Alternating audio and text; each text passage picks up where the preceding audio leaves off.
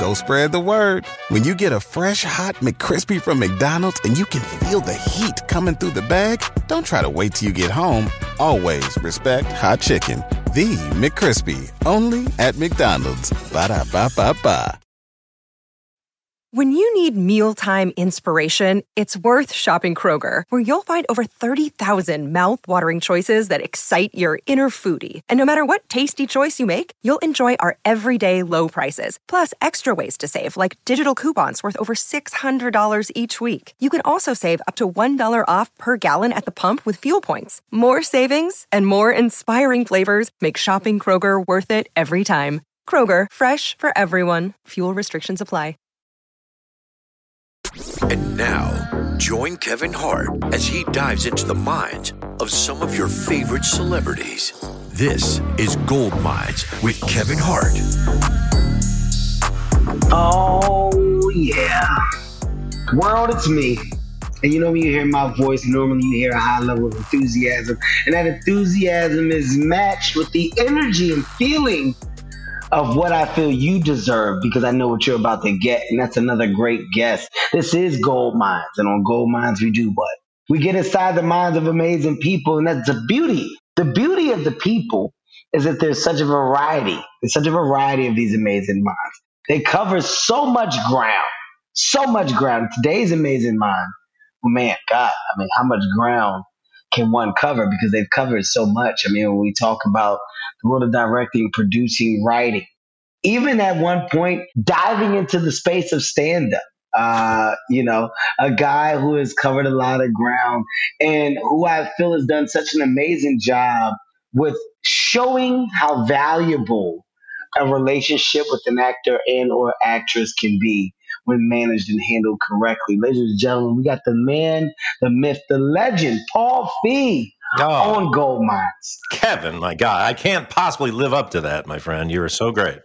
what do you mean? You've already you've already lived up to it, man. This is uh one that I'm excited about, and and Oh. you know what? I, I say this all the time, right? And, and the reason why I say I'm excited to talk to my guests because I make sure I really express this, man. I'm genuinely, genuinely a fan of the work or of the thinking that's attached to a lot of these different individuals that have touched gold minds. And you, my friend, I'm, there's a lot that I want to talk to you about. I mean, you know, of course, your resume is outstanding. You know, when it when it just comes to movies, when it comes to comedy, we can go to the beginning, just the things that you have touched. There's such a nice synergy and alignment with some of the things that I thought I would do that I did get a chance to do that I got a chance to do later on that you were attached to. I don't even know if you know this, but Freaks and Geeks, of course, the a show that you were attached to, Mhm. Judd Apatow, that world of Mhm. personnel later went and developed the show Undeclared, which was like the spinoff. And Yeah. that was like one of my first big breaks on TV. I remember that, my friend. I remember it really well. It, it was a moment uh, where I kind of felt like, okay, things are starting to happen. The doors Yeah. are starting to open. And, you know, who knew at the time that all talent attached to Freaks and Geeks and Undeclared would grow and become stars in their own right? I mean, damn near that whole cast from back then. Yeah, it's kind of crazy. I mean, what a sort of, you know, farm team it was for all these people that went on to just I mean, surpass what I, I, I don't even say what we thought that would happen to them because they were all so talented. You kind of knew it was there, but you don't have any faith in the industry that the industry is going to recognize that, you know. And Mhm. they've all just taken off. I mean, my God, look at Seth Rogen. I was just saying to my editor today, I, I go like, "Is there anything Seth isn't doing right now? Literally, he's starring in stuff, he's writing stuff, he's producing, he's directing. But I, I love it. It just makes me so happy. It's like being a proud parent. You know, they've all gone off. Nobody's in prison. it all worked out well. Do you realize how much of your involvement sparked the interest to do so much more for those young actors and actresses at the time? Like, have you really thought about it? Before we get into the landscape of all that you've done, I, I want to start here because, you know, a lot of people follow the trajectory of what they've seen work, like what Yeah. they've really, really seen happen. And Yeah. you acted as an example for a lot of them. Have you really thought about that? And process that? Well, you know, what we did, what Judd and I really wanted to do is bring them into the process, you know, because when you're doing a TV show, the actors are as much a part of the process, clearly, but a part of the creative and, and the genesis of the stories as we, the writers and producers, are. You know, and I was an actor forever, like 15 years before I went behind the camera. And, you know, I'd work on these TV shows with really good people, but it was always, and if you've been through this too, of like, you can't talk to the producers, you can't question the script. If you want to change a word, you've got to take a meeting with them. And I was just hmm. like, well, that's, they're not Shakespeare, clearly. So I think we could, you know, we have to inhabit these characters. We could make them better. And so all of that kind of just made us want to bring these, at the time, kids, we called them, into the process because we were feeding off of them too. And we demystified the process for them at the same time. You know, but I, will never forget. I mean, going not only talking about Seth, but after we did the pilot, we got picked up and we decided we were going to do these kind of promotional videos for the show that were funny that we wrote. And I remember Seth coming up to Judd and I. You know, he's 16 years old. He's like, "Yeah, my friend and I are writing a script about two guys trying to go buy beer." And I was like, I was going, "Okay, Seth, whatever." Well, that was Superbad. You know, wow. So the seeds were there. You know, and then even John Francis Daly, who was 13 years old, mm-hmm. I was mm-hmm. just in Belfast shooting a movie last year. He was shooting a movie called Dungeons Dragons. So now mm-hmm. he's a big time director. And, you know, the whole cast just on from there. They're all successful. All successful. How did the world of you and Judd start? How did that relationship happen? Well, we were stand ups together. We were always older than Judd. I think Judd's like four or five years younger than my group and I were. But we got to know each other. It was got back in the, the mid 80s. And we just started playing at the same clubs. And then Steve Higgins, you know, who runs SNL now and mm-hmm. Born, and his brother Dave Higgins, and then Dave Gruber and all these people. We all had this place called The Ranch, which was in the back of the valley. And it was a place where we would all hang out. We'd all do our stand up at night, come back and just stay up all night playing poker and drinking coffee and making each other laugh until the sun came up.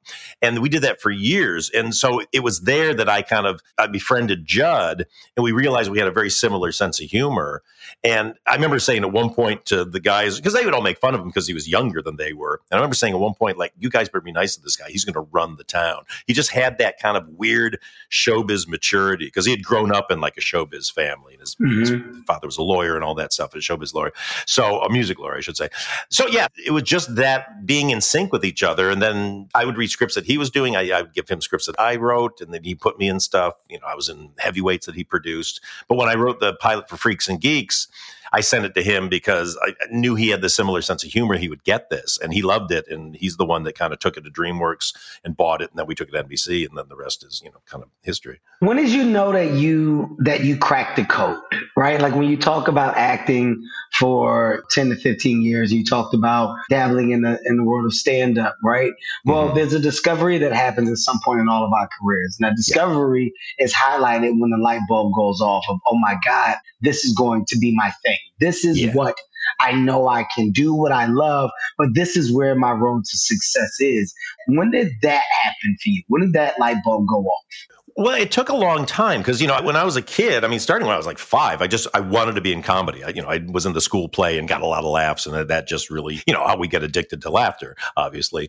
And so, but to me, it was all about I was going to be a performer. First, I wanted to be like Groucho Marx, you know, but then mm-hmm. I wanted to be a stand-up, and then I wanted to be Woody Allen because he was writing and directing and starring in his own stuff. So the road was kind of doing drama club, obviously, and then I started doing stand-up when I was 15 years old in Detroit. Uh, you know, it was terrible. You know, I had to take my parents the club to get in because I was underage. But I got, you know, bit by that bug. Then kind of moved out to California to become a tour guide because I wanted to get into showbiz and I knew it wasn't going to happen in Detroit where I was from.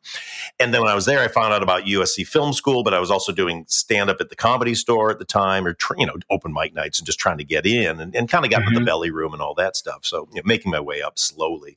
But then learned about film school, went to film school, but as an actor, thinking it would make me better as an actor, but got you know bit by sort of the the writing directing bug too. Mm-hmm. But then did stand up for five years. It was pretty successful as like a middle, and then worked my way up to headliner. And then I kind of didn't enjoy being a headliner at the end of this five years because I found it very lonely. Weirdly, you know, because if you're the opener in the middle.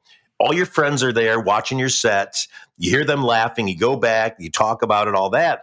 By the time I went up to being a headliner, you come off stage and everybody's gone. You meet them at the diner, but they didn't watch your set, so you kind of mm-hmm. don't have mm-hmm. anybody to talk about with. And I find that really depressing. And I realized, oh, I need sort of the gratification of my peers as much as I do of an audience. So it kind of made me go, oh, I finally reached my goal of being a headliner, and I don't think I want to do it anymore. So that's mm. when I mm. pivoted solely into being an actor, and it was a character actor for 15 years.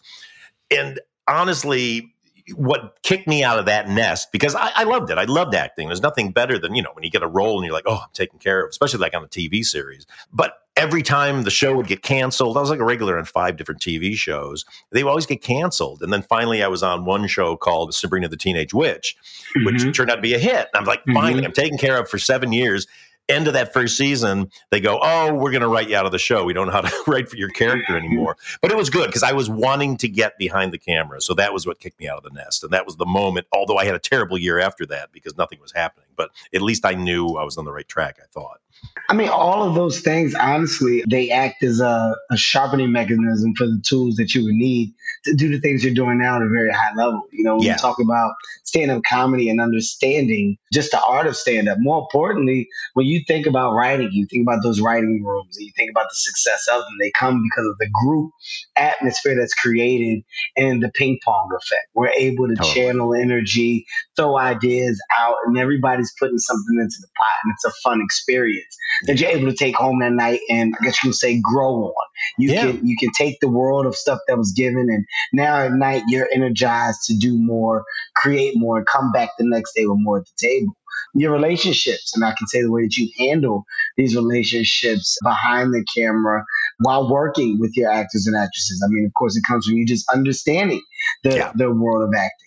Now you talk about the low that you had after going away from that show. You said there was a rough year. Now you're talking about the heart. Your, your heart now can go out to those that appreciate the work, that are looking for work. Like, you know, there's a well rounded world of knowledge that you have attached yeah. to the business now right? Yeah, and that's what's kind of nice. You know, when people make it really young, that that's cool for them. But that's why I think sometimes they have a lot of problems because they haven't been on that road and know how tough it is to have done it and have put the math together to figure out, like you say, you know, what makes us successful, what takes us to the successful place. But everything I did, stand up, actor, writing, you know, just writing to write, I use all of that now. I wouldn't be, you know, not that I'm a great director, but I wouldn't be as effective as a director if I didn't understand what actors go through, if I didn't do stand up and understand how you build an act and you go like, okay, that joke didn't work, let's put in this one. You know, our test screenings are just literally working out a stand up act. You know, we shoot all these extra jokes and if you put one up in front of an audience and you tape the audience, okay, that joke didn't work, let's trade it out for this one. So it, it's all kind of the same muscle, but then you do need the heart, like you say, and it is those tough times that give you the sympathy for the human condition mm. that comedy has to have. You know, comedy mm-hmm. can't just be jokes, it falls apart. It just becomes boring. You know, I mean, look, I love a Marx Brothers movie, and there's clearly not much emotion in those, and those are really fun, you know, but they're also like an hour long. Today, audiences won't put up with just jokes, jokes, jokes. They need to latch into those characters, and that's the stuff that you get from those low moments. You've done a great job of that. Your comedy films, they've all had a significant amount of heart, right? Like you do get to the point where you're laughing, but then, then there's this moment of care and understanding what the trials and tribulations of the main character is. Yeah. You're along that journey. And then this is, I think this is kind of where we've seen our comedies kind of grow throughout the years. I mean, look, I'm 43, so it's not like I come with this world of, you know, crazy film knowledge and I've been doing it for 80 years and back in the day is what we've done. But I'm pretty educated on you know, on comedy movies and the ones that were made and, and, and how they've grown and how we've gotten a little more creative in telling those stories while at the yeah. same time pounding that screen for laughter when you got to a certain point, right, the same way I'm talking about, like, okay, this is what you wanted to do, you now found that you have that. This is your creating hub. You're in love with it.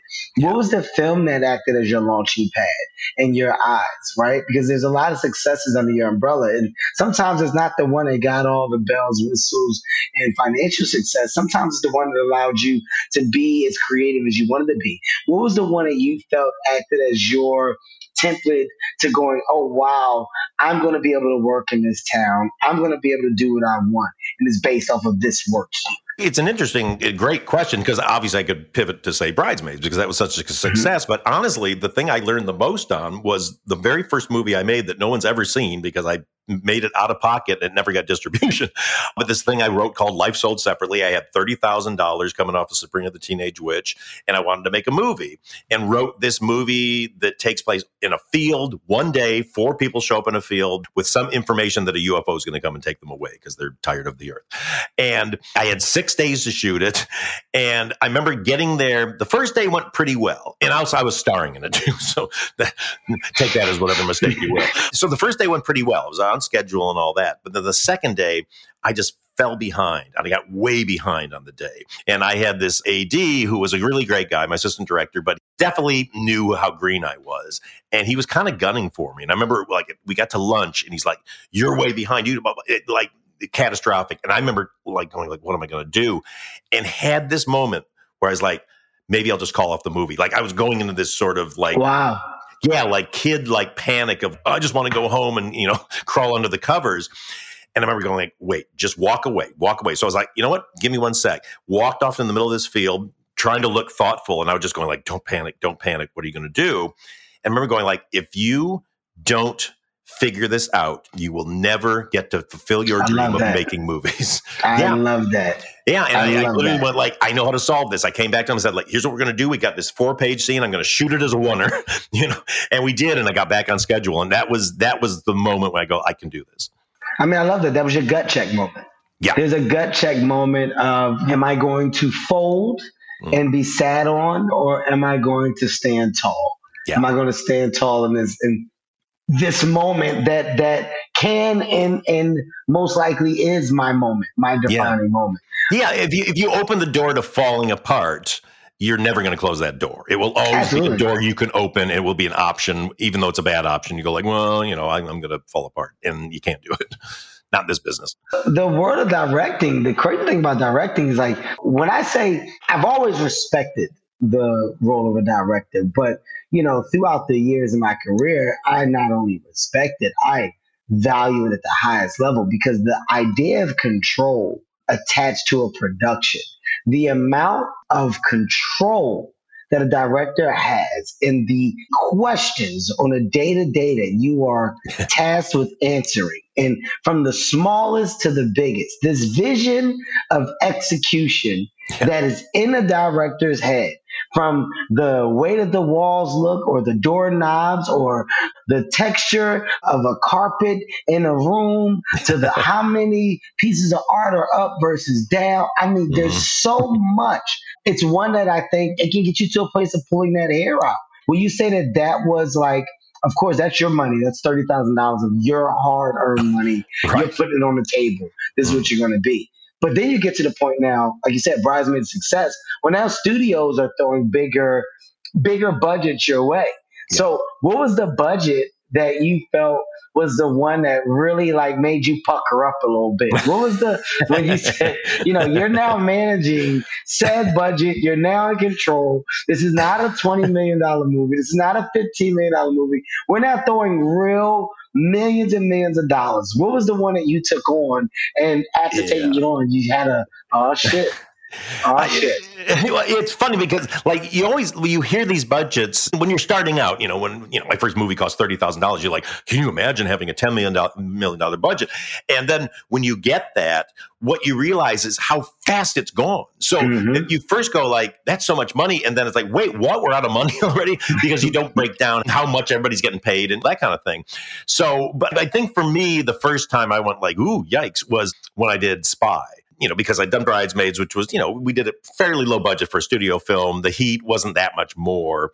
But then Spy, which I wrote also, you know, was solo wrote that was like, wow, they're re- they're going to give like sixty five million dollars to make this movie. Mm-hmm. That was sobering, but it was also exciting too because I knew I could do stuff. But again, it always goes back. You always go like, now I can do what I want, and, and constantly you get these things like we're over budget. You know, God damn it, yeah. you know. So you never have enough money. but I will go back to one thing. You know, you're talking about like the responsibility that you feel. The most responsibility I feel is to the actors in the movie because. Mm as we all know, a director can make you look great or a yep. director can make you look terrible. And it's all about tone and their sense of humor meets your sense of humor and if they think something's funny that you go like that's not funny and for me as a director if an actor suddenly goes like i don't think i trust your sense of humor then i'm dead in the water you know mm. but at the same time i need to kind of go like try this try that if it doesn't work, I swear to you, I will not use it. You know, and, that's what I do a lot of times because you know we'll test stuff and in test screen and go try that, and sometimes it gets the biggest laugh in the world and you didn't even expect it in something somebody didn't want to do and then the other time you go like we're all like this is going to kill and then it gets nothing so i just always am so aware of you know, it sounds Machiavellian, but how much power I have over everybody's careers in this moment. Because Absolutely. if I fuck it up, I mean, they're going to make them look bad, you know? Absolutely. You know, when I was talking earlier on in the conversation, I was just like, look, there's so much synergy between you and I. And it's like, you know, it's a discovery and it's yeah. one that I've kind of like realized. And another piece of it is, you know, my relationship with my director that I feel helped launch and elevate my career. I'm talking about Tim Story. Oh, um, yeah. Tim Story, we did a movie called Think Like a Man, and mm-hmm. it was an ensemble movie. And in that ensemble movie, the way it was written, it was I was the comedy relief in the movie. And we had an amazing cast that allowed me to get off, like to really elevate the material, improv. Stay within the, the lines, of course, but they allowed me to throw the bells and whistles. And I was talking to Gabrielle Union, who was a guest uh, on Gold Minds not too long ago, and we were laughing, just looking back at that because I was like, it was the director, it was the cast, everybody played a major part in that. Yeah. But then Tim and myself, after we were like, we got to work again. We can't like lose this. It was such a great experience in yeah. working with you. We got to figure it out again. Yeah. And that we did, and then we did it again. For you, what was the thing with you and Melissa? How did that, how did you both walk away from Bridesmaids and immediately go, we can't leave this here? We can't yeah. walk away from this set and say, this is the tail end of our relationship. I enjoy working with the entire cast, but I feel like you and I can do more. How was that transition made? What was the road to the next between the two of you? Yeah, again, it's kind of you find somebody that you're really in sync with. Everybody in that movie was so great, and I was in sync with all of them. But somehow you you connect with somebody that you agree hundred percent on if something's too big, too small, and yet you can push each other and go like, "Oh, I thought that was going to be good. Oh, but I trust you." You know, and that's mm-hmm. what our mm-hmm. relationship has always been. And, and so it was kind of this, "Oh, I can't let go of this person." But the irony though is that every movie she and I have done together, we never set out to do together. You know, wow. the Heat was sent to me as, as a, as, a, script kind of for other people. And I knew that Sandra Bullock was attached to it, but the other role it, it was written kind of with somebody else in mind. And I was reading, going, oh, this would be really funny for that person. And then, like, about 20 pages in, I was like, wait a minute.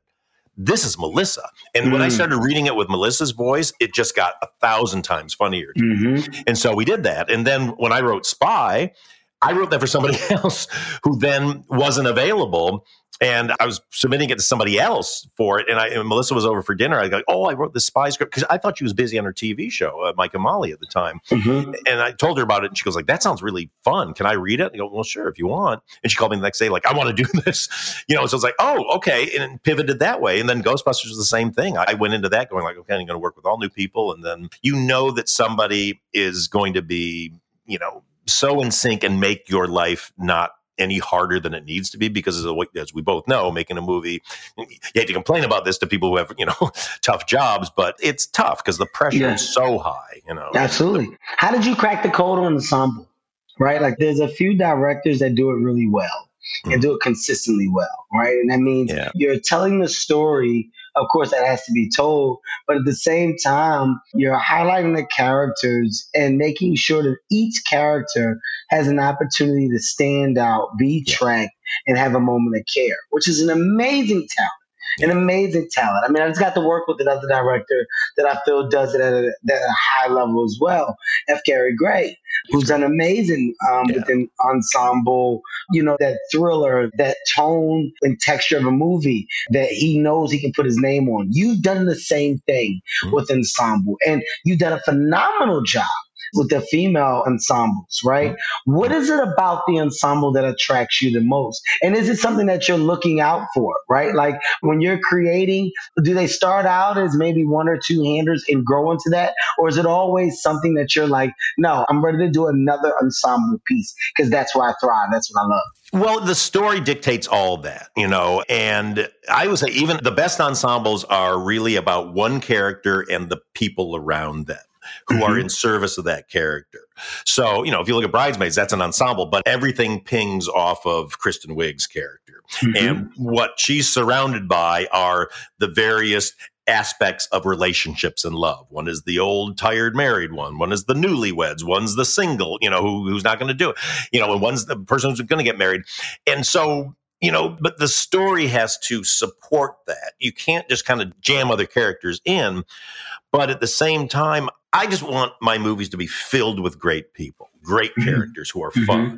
And so even when I'm doing something that's like a two hander, to me, it's an ensemble because I think everybody who's coming in has to be a home run. You know, mm-hmm. I mean, when he did the Heat, two of the people in the Mullins family, uh, you know, Nate Corddry and one of the other cast members, didn't even have lines in the script. And I'm just wow. like, just show up and we're just we're gonna mess around we'll and figure both, it out. Yeah, and they both came up with like lines that were like you know the favorite lines in the movie kind of thing. So you know, I, I think ensemble it can be a very uh, uh, fluid word but it's fun but you just have to make sure that they all have a purpose for being there because they'll you get cut out of the movie if you don't you know because you know, we get the editing room we're just trying to weed stuff out because no matter how short we try to make our movies they're always too long so we have to kind of keep pulling stuff out. So only thing that survives is the most essential relationships and characters who have a purpose why they come in what they're giving in a movie you know tv you got a little more time to kind of spend on an, on a digression or something like that. But you know, just having talented people in every single role that's the key, and that to me is catnip. I don't like what I call they went that away roles, which is like you watch a movie and you go like, oh, that was a local hire, and somebody just kind of like, hello, Bill, you know, and now, yeah, and totally. like give them a moment. Like even that person's yeah. supposed to go like they went that way, like they should do something funny or something interesting. You're like, oh, that that character, I would follow that character somewhere. Yeah, well, are you still having a good time? Are you still having oh, yeah. a good time within the craft? Like, yeah. you know, I mean, after doing something for so long, of course, you reach a point where it's like, okay, I'm doing it. Uh, am I still excited about doing it? Am I still showing up every day? You're saying, yes, you are. What is it that you feel you haven't done that you want to do? Oh, there's so much. I mean, you know, I'm personally kind of working my way through the genres. I, I, just love genre movies and in comedy, and you've done these too. It's fun to go like, I'm going to go into the spy thing. I'm going to go into the, you know, the cop thing. And then we can play with the tropes and twist them and make them funny. You know, so, you know, I'm dying to do a musical, always want to do musical. Wow. Yeah. Oh, I, I can see to. it. Yeah, I, I, I, would love it personally. Uh, you know, but like a big sci-fi epic, I want to do a western.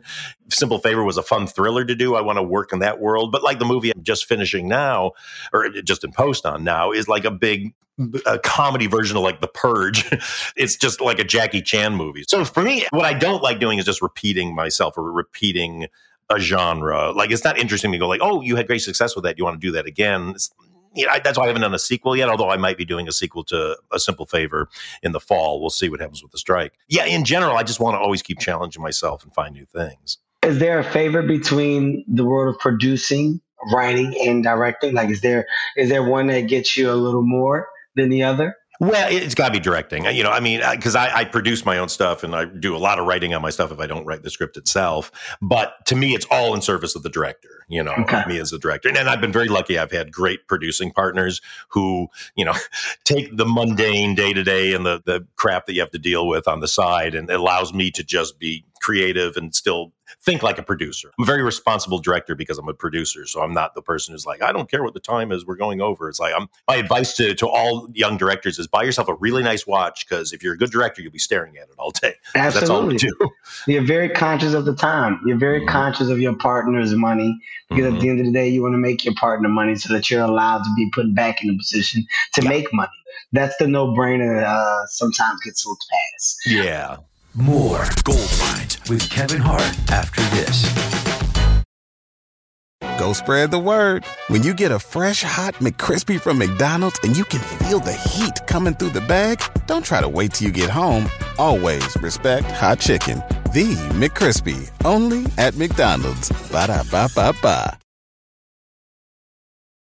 Now more from Kevin Hart on Gold Minds. I'm going to highlight something that I think has been highlighted, but I don't know if it's highlighted enough. An amazing dresser you are. I mean, you are a very tailored man. You have been throughout the duration of just your time in entertainment. What mm. is it about the idea of being buttoned up and dressed to the nines? What is it about you and the clothes, man? You know what? I when I was growing up, I read a biography of Groucho Marx, who was my hero when I was a kid, and it said in there, Groucho never trusted a man who didn't dress well. So I was mm. like, oh, well, I got to dress well. But then I used to watch old movies with my mom from the 30s and 40s with you know Cary Grant and you know uh, Fred Astaire, and they were especially Cary Grant with those double-breasted suits, and he looked so cool. And then one of my favorite movies was Eight and a Half, so you know got Marcello Mastroianni in this beautiful suit and all that. And then I would look at pictures from like Hollywood books behind the scenes and you would see all the old directors wearing suits and ties. Mm-hmm. And so I was just like, well, that's what a director does. You know, that to me, that was what you had to do. So when I got to Hollywood and suddenly realized people were directing, you know, in shorts and in, you know, baseball caps, I was like, oh, I want them to look like those pictures of Hitchcock and, you know, John Ford and, and Howard Hawks and all that. So I just kind of, it just became a thing. You know, when I did Freaks and Geeks, you know, granted, I actually dressed in jeans and like t-shirts and all that because I was trying to connect to a high school version of me that didn't really exist because mm-hmm. I dressed up in high school, but I was like, I'm doing about the freaks and the geeks. So, so I kind of connected with that. But once that show was over, I was like, you know what? I'm going back to being in suits and ties. I just feel more like the adult. Mm-hmm. And when you get on a set, you know, I'm the captain of the ship. And, and as I like to say, if I got on a ship and the captain was wearing sweatpants, I'd probably get off the ship. I mean, dude, it's so dope because, you know, as a fan of just the history of entertainment, when you do go back and you look at pictures from back in the day, there's so many different things that stand out, right? Yeah, when you're talking yeah. about the look, I'm a big Rat Pack fan.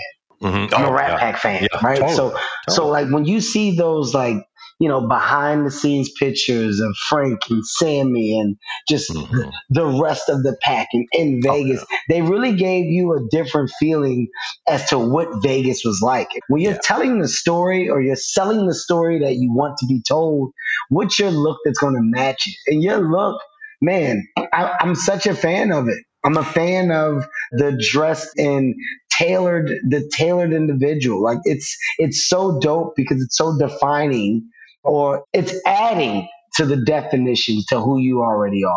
Well, it, it was the traditional look of adults back then. Because mm-hmm. you think of the Rat Pack was going, you know, 40s, but really the 50s and into the 60s early 60s like that's how adults dressed you know if you look at pictures from old cocktail parties and people everybody's in suits and ties and all that and it was really just the 60s kind of ushered in the hippies and all that, which was a counter, you know, against the patriarch. And I thought that was great. But what happened is then we lost all that stuff trying to not be the previous generation. Mm-hmm. And I go like, that's really cool, but don't pulled the clothes into that because the clothes didn't have anything to do with it. It's just assholes were wearing the clothes. So reclaim the clothes from the people you didn't like and make them cool again. You know, so so that's why I can't give up on sort of you know dressing. And plus now I always feel like it's kind of an old fashioned like guys my like I'm 60 now, so you know, guys my age like I'm never wearing a suit and tie. And you're like, well, dude, like you're not really you know proving a point to anybody I other mean, than that you're a slob.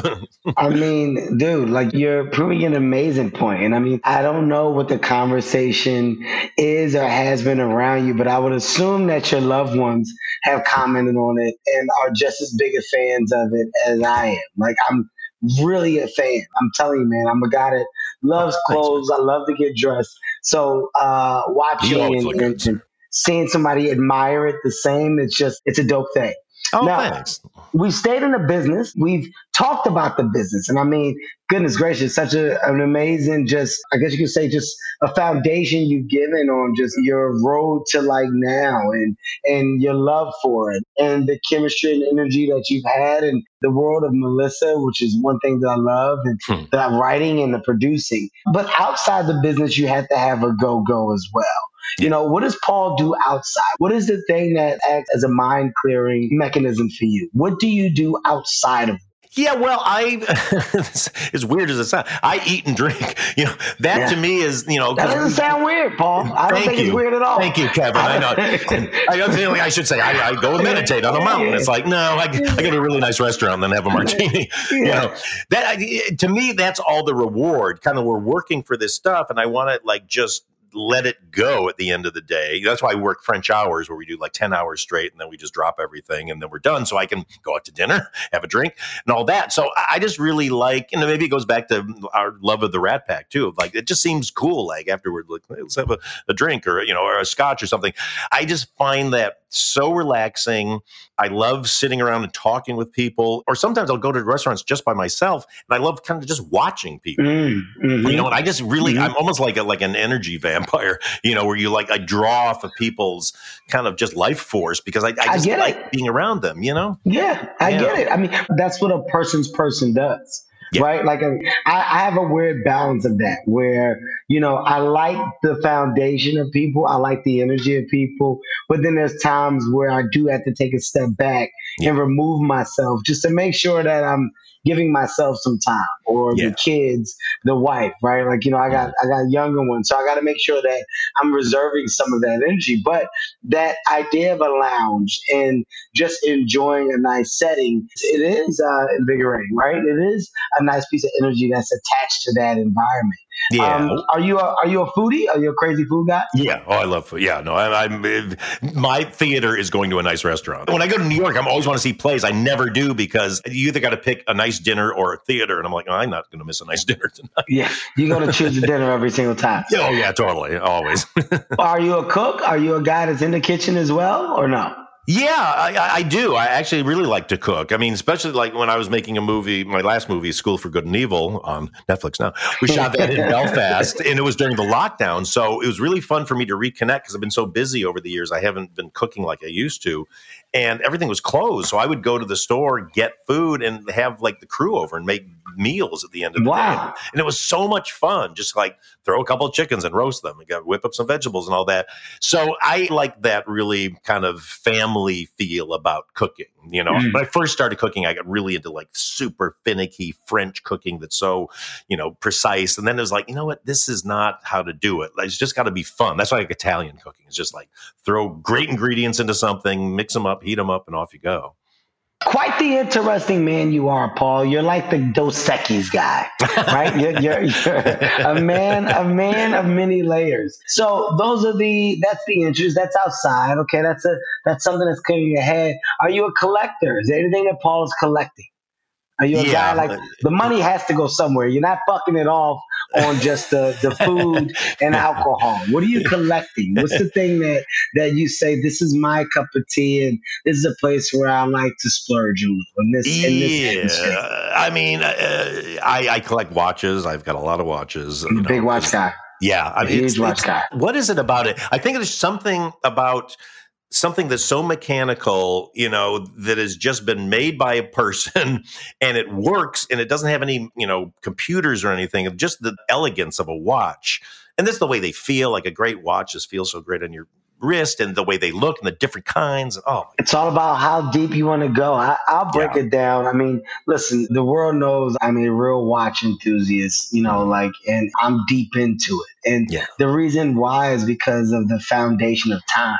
Yeah. I respect the idea of mm-hmm. time at the highest level. And what yeah. we do, we put so much time into the things that we love. And you know, mm-hmm. that time is is past hours. It's it's yeah. years, right? When you look back at it before you get to a place of reward. So for me, I'm attaching those time pieces to some of the things that got the best and biggest moments of me as a person yeah. in time. So yeah. how do I highlight that? I mean, it's with the respected timepiece. And then when you yeah. even go, like you said, to the work that goes into it, you have some watches that that have over 348 different pieces inside. You have some that go into the thousands of little mechanisms that were all implemented into the foundation of that watch to make that watch tick correctly or chime to perfection. Like mm. I'm a fan of yeah. watches. That's my space of art. So I get it.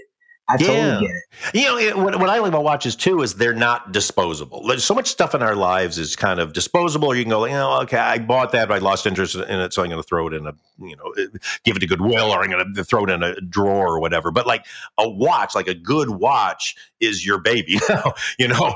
And so it's like just this thing that commands respect, and you know, put it in the winder, put it, make sure that it's wrapped up, cleaned, and all that. And there's something kind of lovely about that in this very disposable society that we live in now.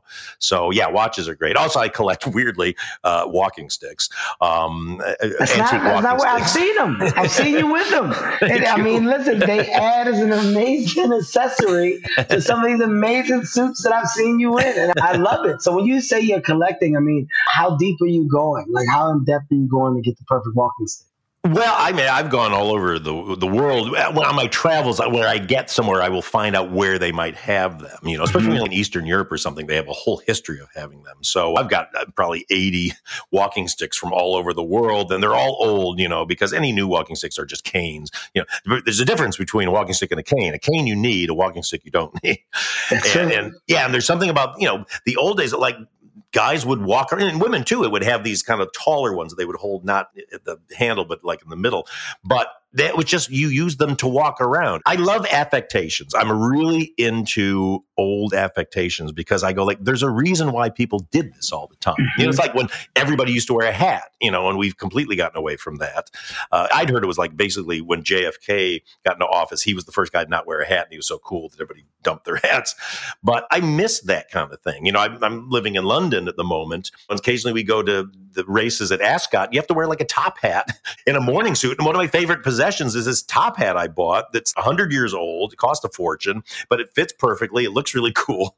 And I love that. You know, I would say the next thing I'm going to start wearing is a cape. So, uh, you know, you know what you, you've quoted so many things through this conversation. I mean, you're so well read and informed right? and, and there seems to be like a thirst for just knowledge and history. And why? Was that something that was embedded in you from your from your parents and your upbringing, or did you were you always yeah. the person that just kind of searched for more knowledge and, like you said, wanting to know the why?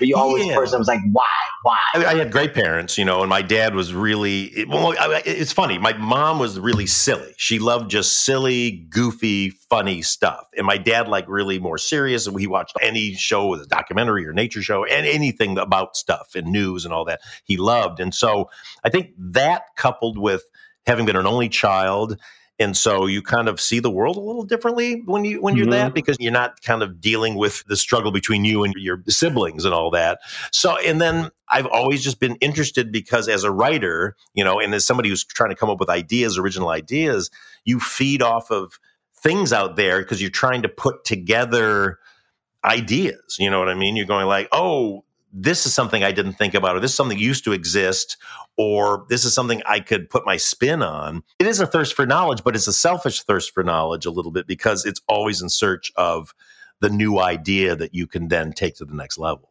I love it. I'm going to speak for my listeners here because I know I know what I'm saying is true. You definitely get inspired after talking to certain people, right? And there's certain people that just have a high level of appreciation for this thing that we call life and mm-hmm. the experiences that you can make and or create from this thing called life. And just with the understanding of what things mean, why they exist, and how you embrace them and what they do. Listen to you talk, I picked up so much from the reason behind you dressing the way you dress and the idea of an adult and the idea of a photo lasting existing, but your attachment and presence in said photo, the idea mm-hmm. behind the walking stick, the separation from the walking stick to the cane. You quoted so many different people throughout this conversation as well. It's dope, man. It's really dope just to see how the mind of others work. And yours is one that I will forever just be a fan of, not because of your body and work, but just because of how interesting you always seem to be, man. I'm serious, man. I'm really just intrigued by your process, by what you do and what you've done. I think it's dope. I got a doozy for you before we wrap up, if we come to an end. Mm-hmm. You've worked with so many, right? Yeah. You've worked with so many, you've been a part of the amplification of some as well. Who have you yet to work with that you're like, man, if I ever get an opportunity, Kevin aside, we already know I was going to say, Kevin's in- well, you we already know it's, it's, it's, it's Kevin. It's Kevin in there. I'm joking, Yeah, saying, of course. No, I But- am. It's true. I, I want to know who are you like, man? You know what? Like, I've never gotten an opportunity to work with. I would love an opportunity to work with said individual or individuals. If you had to give me your top five, give me your five. Oh man, oh, you're setting me up, my friend. Give me your five. oh God, uh, In mean, no order. In no order. In no order. Oh my gosh, there's so many people I want to work with. It's it's it's a it's a tough one. You know, I'd love to work with Meryl. Obviously, that would be very very cool. Would love to do that. If Beyonce ever wants to act, bring her on. Legend. Gosh, oh, this is this is really hard, Kevin, because here's why my excuse for why this is hard because I'm so driven by the property and the story that I'm always like, who's the perfect person to put in this? And it's very rare do I kind of go like, I want to work with this person, so I'm going to find a thing for them.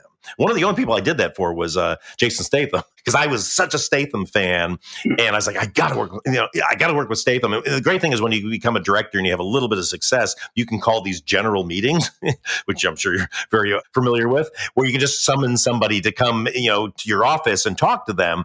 And I did that with Jason, and I loved him so much because he was so even more fun than I kind of thought he was going to be because I Mhm. thought he was so badass that I was like, I'm writing a part for you. He's like, okay, and he said, you know, his manager told me later, he said he's heard that a million times, but then I wrote the part in Spy for him just because I, I thought it'd be so funny, and so that was cool. So yeah, but uh, He's great. Yeah, Well, then I'll ask you this. Then I'll, I'll say we we've talked about so much, but tell me what's next. What's on the horizon for Paul Feig? I finished shooting, and now I'm in post production on this new movie with John Cena and Awkwafina. I love See- John Cena. Oh my god, Love Awkwafina. I've worked with both. Awkwafina's amazing as They're well. Two comedy geniuses, I gotta say. Mhm. They are so funny. And then Simu Liu from from Shang Chi. Oh my God! Yes, yes. Yeah, and this it's nuts. It's like this is like kind of a glorified Jackie Chan movie. It's really funny.